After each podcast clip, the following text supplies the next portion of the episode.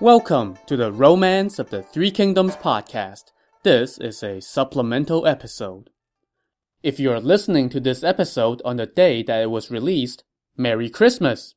I just want to say thank you for all your support this past year in helping the show improve its quality and expand its audience. And thank you to everyone who has written to tell me what the show means to you. It's always a treat to get those messages. Please accept this supplemental episode as a thank you gift and a Christmas stocking stuffer.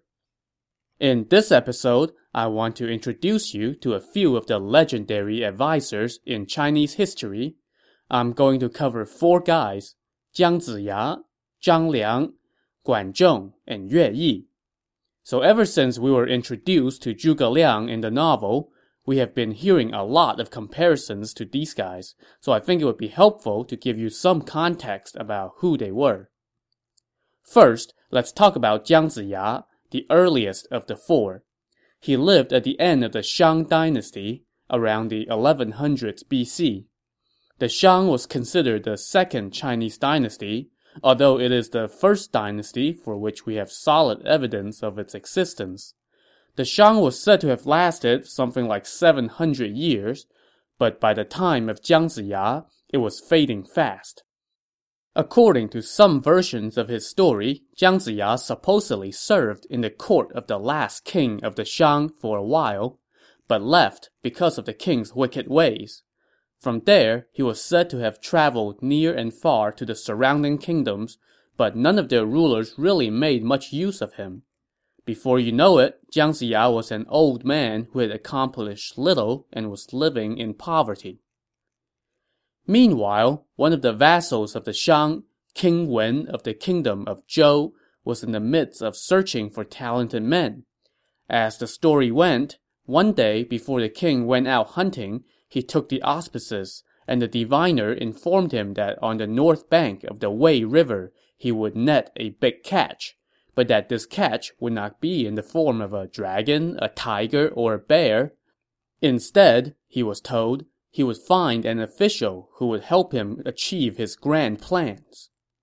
So King Wen went off on his hunt, and on the north bank of the Wei River, he came upon an old man sitting on a grass mat and fishing. King Wen noticed something odd about the old man's fishing line. At the end of the line was not a hook, but a straight needle, or, according to some version of the story, nothing at all. This obviously was not going to snag any fish. Intrigued, the king asked the old man about his strange method of fishing. This old man, who of course was none other than Jiang Ziya, replied, "Those who are ready will come to me on their own volition." He then added, "The willing will come, the unwilling will go away." When the king heard this, he couldn't quite shake the feeling that the old man was maybe not talking so much about the fish as he was about the king. So he began to converse with Jiang Ziya, and soon recognized that he was talking to a man possessing great political and military knowledge. So the king asked Jiang Ziya to be his teacher. To show his respect, the king asked Jiang Ziya to sit in his chariot, and then personally drove the chariot back to his capital, where he made Jiang Ziya his prime minister. King Wen's faith in Jiang Ziya was not misplaced. After King Wen died, his son, King Wu, came to the throne and decided to overthrow the Shang. Jiang Ziya was his main strategist in the ensuing war, and was instrumental in the eventual victory that marked the beginning of the Zhou dynasty, which would last about eight hundred years. For his contributions, Jiang Ziya was made a ruler of the vassal state of Qi, and he ruled that territory wisely and made it prosper. To this day, Jiang Ziya is still something of a revered, half-mythical figure in China, and the benchmark against which all advisors who came afterward would be measured. And his rags-to-riches transformation in his old age gives us all hope that it's never too late to make something of ourselves. The next great advisor in our lineup is Guan Zhong, who lived from seven twenty-three to six forty-five B C during the Spring and Autumn period.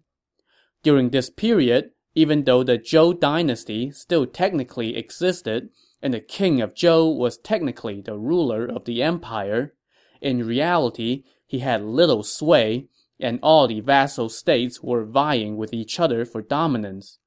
The aim of these individual states was not so much to conquer the rest of the empire, as it was to dominate the other kingdoms and make yourself the biggest, baddest kid on the block. Guan Zhong's father was an official in the state of Qi, which coincidentally was the fiefdom that was ruled by Jiang Ziya some four hundred years earlier. After his father died, Guan Zhong's family fell into poverty. He tried his hand at business with a friend named Bao Shuya. That business venture went bust.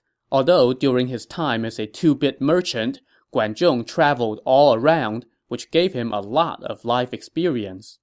He also tried his hand at being a soldier, but he fled in the face of battle. He later tried to become an official, but also had no luck. Eventually, though, Guan Zhong's fortunes did take a turn for the better. He and Bao Shuya, who was a pretty learned scholar in his own right, became tutors to two of the sons of the Duke of Qi.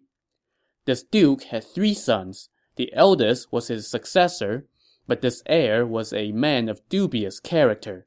Guan Zhong and Bao Shuya, meanwhile, were tutors to the two younger sons, each taking on one prince.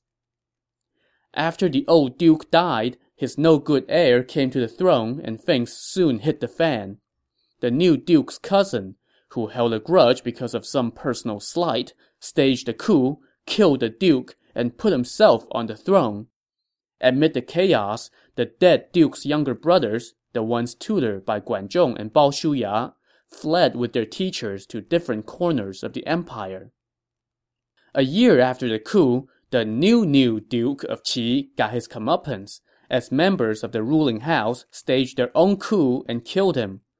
At this point, the state of Qi was without a ruler. This was the opportunity that the two princes in exile were waiting for, and they both began to rush back, since the first one to make it home would have a natural advantage in vying for the throne. Prince Xiaobai, the prince who was tutored by Bao Shuya, set off first, and he looked to be the front-runner. But Guan Zhong got wind of this, so he led some war chariots and raced on ahead of his own prince to cut off Xiaobai along the way.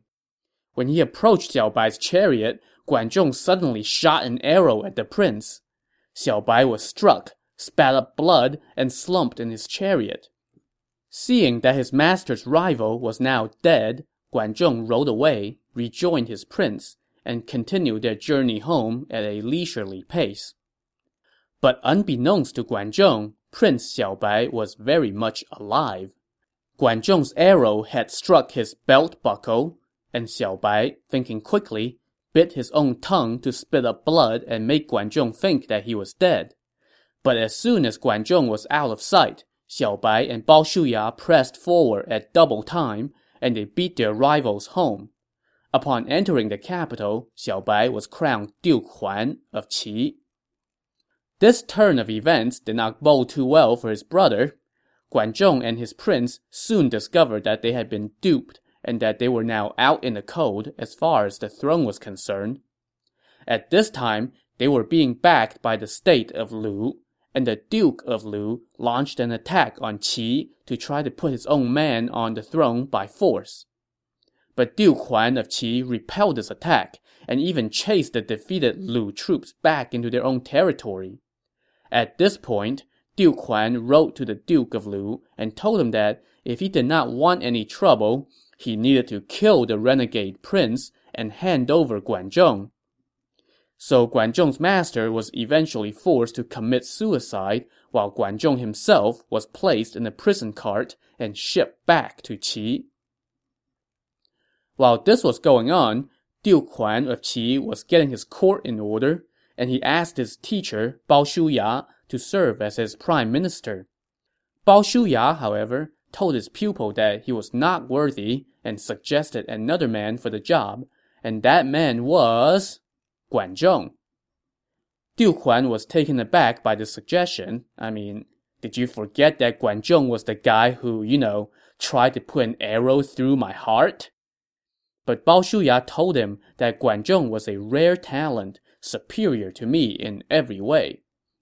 Besides, Bao Shuya said, Guan Zhong was merely serving his own master when he shot you, so you can't fault a man for being loyal to his liege. Bao Shuya eventually convinced the Duke to drop his old grudge. When Guan Zhong's prison cart arrived in Qi, Bao Shuya waited for him at the border. Guan Zhong was released, given a bath and a fresh set of clothes, and told that, oh hey, instead of killing you, the Duke now wants you to be his right-hand man. But if you thought this would make Guan Zhong happy, you would be wrong.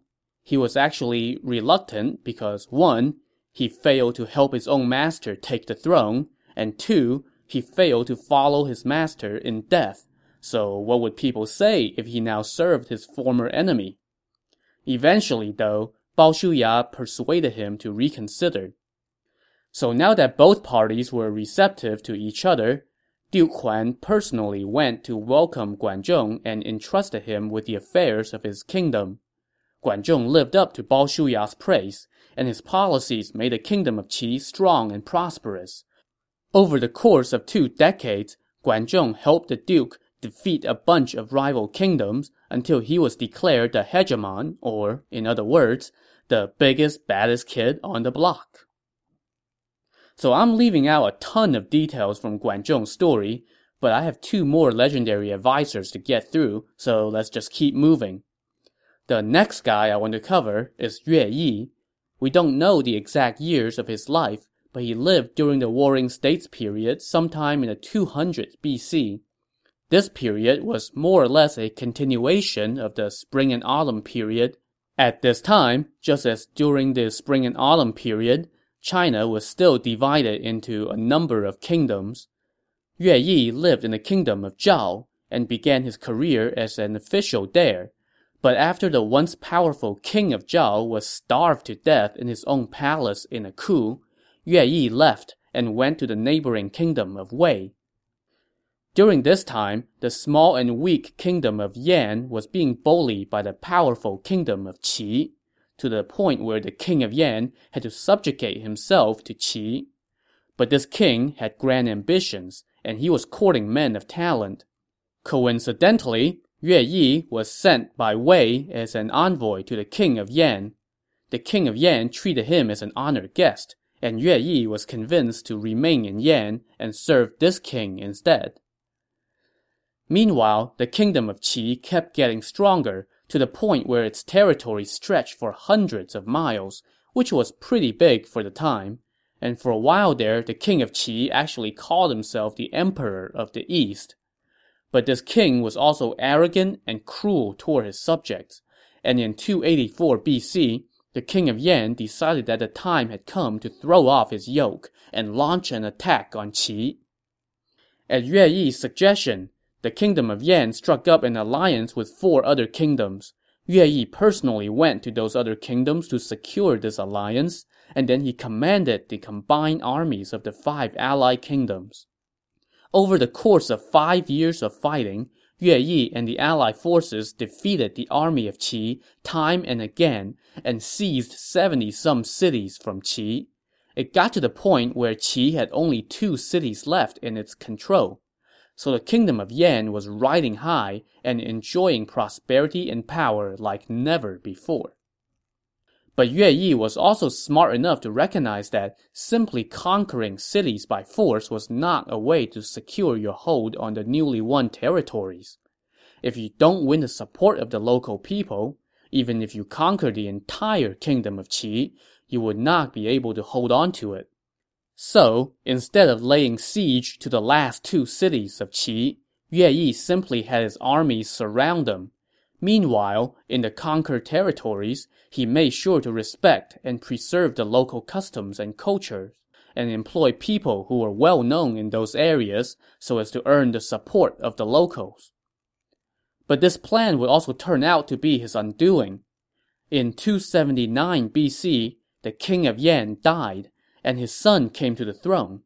Now, this new king had had his differences with Yue Yi before he became king, and now he was persuaded by one of his advisers that Yue Yi was dragging his foot on taking the last two cities of Qi because he was trying to set himself up as the new king of Qi.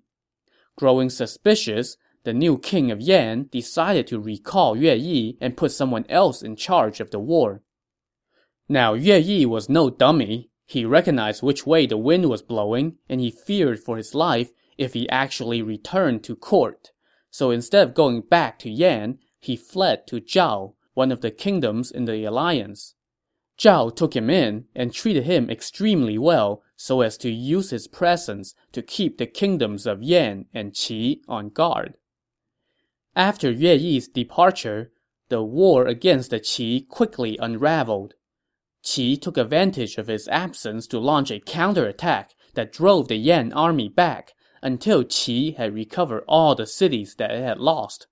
So all of Yan's labor of the previous five years were for naught. This huge setback made the new king of Yan regret his decision to replace Yue Yi, but at the same time, he was kind of mad at Yue Yi for defecting to Zhao instead of returning when he was recalled. So the king sent a message to Yue Yi, in which he simultaneously apologized for recalling him and admonished him for not coming home. Yue Yi responded with a famous letter in which he expressed his unwavering loyalty to the old king and listed all of his grievances against the new king. The letter said that, quote, "Those who do good might not always be repaid in kind, and good beginnings do not ensure good endings." This, he concluded, was reason enough to not serve a bad master and die an unjust death. Brought to his senses by this letter, the king of Yan made Yue Yi's son a high official in his court to make amends. Yue Yi, meanwhile, served as a diplomat between the kingdoms of Zhao and Yan and forged a strong connection between the two. However, he would never go home to Yan, dying in Zhao instead. Alright, so that's three legendary advisors down, and we have come to our final guy, Zhang Liang. He lived from two fifty to one eighty-six B C, and he was one of the top advisors for the supreme ancestor, the founding emperor of the Han dynasty, and a figure who has been frequently mentioned in the Romance of the Three Kingdoms. Zhang Liang's forefathers were high officials in one of the kingdoms of the latter stages of the Warring States period. But that kingdom, like everyone else, was vanquished by the kingdom of Qin, which united China under its first emperor and everyone's favorite tyrant, Qin Shi Huang. Denied the opportunity to follow in his forefathers' footsteps and serve as an official for his home kingdom, Zhang Liang was hell-bent on seeking revenge, so he devised a plot to assassinate Qin Shi Huang. And this assassination plan sounds a little kooky. Zhang Liang exhausted what money his family had to hire a strongman and made for him, get this, a hammer that weighed something like one hundred thirty pounds. Zhang Liang then managed to track down intel of the emperor's whereabouts. At this time, Qin Shi Huang was making an inspection tour of the east. According to customs, the emperor's chariot was pulled by six horses, while his officials' chariots were pulled by four horses. So Zhang Liang's plan was to have a strongman assassin lie in wait and then attack the guy in the six-horse chariot when the imperial procession passed. This assassination attempt went down in the year two eighteen B C. As the emperor's entourage passed, the assassin and Zhang Liang watched. But there was just one little problem. All the chariots were being pulled by four horses. So, um, which one is the emperor riding in again? Well, Zhang Liang just told the assassin to attack the most impressive-looking chariot. The assassin said, okay. He sprang out and, wielding Thor's hammer, clubbed to death the guy riding in that chariot. The assassin was immediately killed by the guards, but Zhang Liang managed to slip away in the chaos. Later, however, Zhang Liang found out that, oops, he had killed the wrong guy. Qin Shi Huang, being the cruel egomaniac that he was, had made many enemies, and he had been on the receiving end of numerous assassination attempts. So by the time it was Zhang Liang's turn to take a shot at the emperor, Qin Shi Huang was well prepared. He had put four horses on all the chariots in his entourage and constantly changed which one he rode in. Thus thwarted, but never identified, Zhang Liang took on an alias and disappeared into obscurity. But that was not the end of his story. Rather, it was the beginning. One day, as Zhang Liang was crossing a bridge, an old man walked past him. As he passed, the old man intentionally dropped one of his shoes off the bridge. He then turned and said to Zhang Liang in a rather patronizing tone, "Son, go fetch that for me, would you?" Zhang Liang was taken aback a bit by this, but he suppressed his displeasure and dutifully retrieved the shoe. The old man then raised his foot and told Zhang Liang to put the shoe back on. Zhang Liang probably felt like punching this guy right now for his disrespectful manners, but he had lived through so many hardships by that point that he had been humble enough to tolerate this insult. So he kneeled and carefully put the shoe on the old man's foot. Then, without a word of thanks, the old man laughed and walked away, leaving Zhang Liang on the bridge, probably thinking, "What the heck just happened?" But moments later, the old man did a U-turn and came back onto the bridge and told Zhang Liang, "You are worthy of being my pupil." He then told Zhang Liang to meet him at the bridge at dawn in five days. He did not explain further, but Zhang Liang, despite having no idea what this was all about, nonetheless kneeled and thanked him respectfully. So five days passed, and Zhang Liang rushed to the bridge at dawn. But lo and behold, the old man had arrived early, and he was waiting for Zhang Liang. When he saw Zhang Liang, the old man admonished him, "How can you be late to a meeting with an elder? Come back again in five days. And then the old guy left. So five more days passed, and Zhang Liang returned, but the old man had pulled the same stunt on him yet again. So Zhang Liang was told to come back in another five days. Now, a lot of people probably would just said, "The heck with this," but Zhang Liang did not. Instead, five days later, he went to the bridge at midnight and waited until dawn. This time, at last, his commitment and forbearance impressed the old man, who handed him a book and told him, "Ten years from now, the empire will be in chaos. Use this book to help build a new kingdom."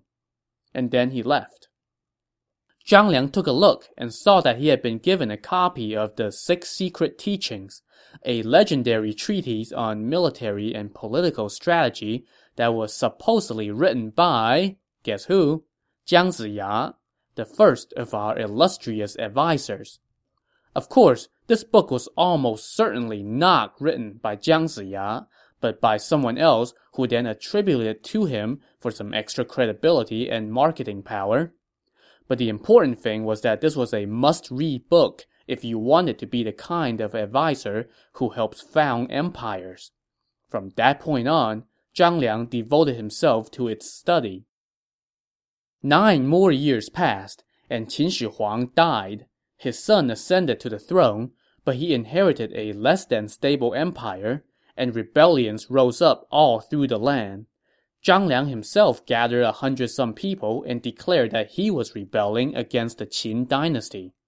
Of course, you can't really do a whole lot with a hundred people, so Zhang Liang was on his way to join up with one of the larger rebellions when he ran into a group of rebels led by a lowly precinct magistrate named Liu Bang. Zhang Liang and Liu Bang hit it off immediately. Zhang Liang offered up plenty of advice to Liu Bang, and Liu Bang often heeded this advice. So if you were Zhang Liang, here was a guy who respected you and did what you told him to do, so why go anywhere else? Zhang Liang threw in his lot with Liu Bang, who, as it turned out, would become known as the Supreme Ancestor and found the Han Dynasty. I can go into immense details here about all the things that Zhang Liang did for Liu Bang, but this supplemental episode is already approaching full episode length, so I'll just summarize. Zhang Liang's strategies proved to be instrumental in first helping Liu Bang play a key role in toppling the Qin dynasty, and then in saving Liu Bang's hide when he was threatened by Xiang Yu, the strongest of the rebel leaders, who began vying against each other once the Qin was out of the way. Zhang Liang then provided crucial advice to help Liu Bang begin the campaign that eventually defeated Xiang Yu and made Liu Bang the undisputed ruler of the land. Unlike some of his colleagues, Zhang Liang was also smart enough to know when to walk away. After the Han was founded, he began to stay home more and more on the excuse of being sick, gradually removing himself from the presence of Liu Bang, who was now ruler of the empire. Liu Bang tried to reward Zhang Liang for his contributions by giving him a huge fiefdom, but Zhang Liang declined, asking only for the county where he and Liu Bang first met. Eventually, Zhang Liang turned into a recluse, leaving the outside world behind altogether to pursue the Taoist path. After he died of natural causes in one eighty-six B C, he was posthumously named a marquis. Now this was a far better fate than what befell some of Liu Bang's other top officials, as Liu Bang was the distrustful sort who, upon securing power, began to suspect, purge, and execute the people who helped him get that power. So Zhang Liang was smart to walk away when he did. So that covers the four legendary advisors to whom Zhuge Liang is compared in the novel. I hope this gives you a better idea of how high a praise such comparisons are, and a better understanding of some key figures in Chinese history. Have a safe and happy holiday season. I'll see you next time on the Romance of the Three Kingdoms podcast. Thanks for listening.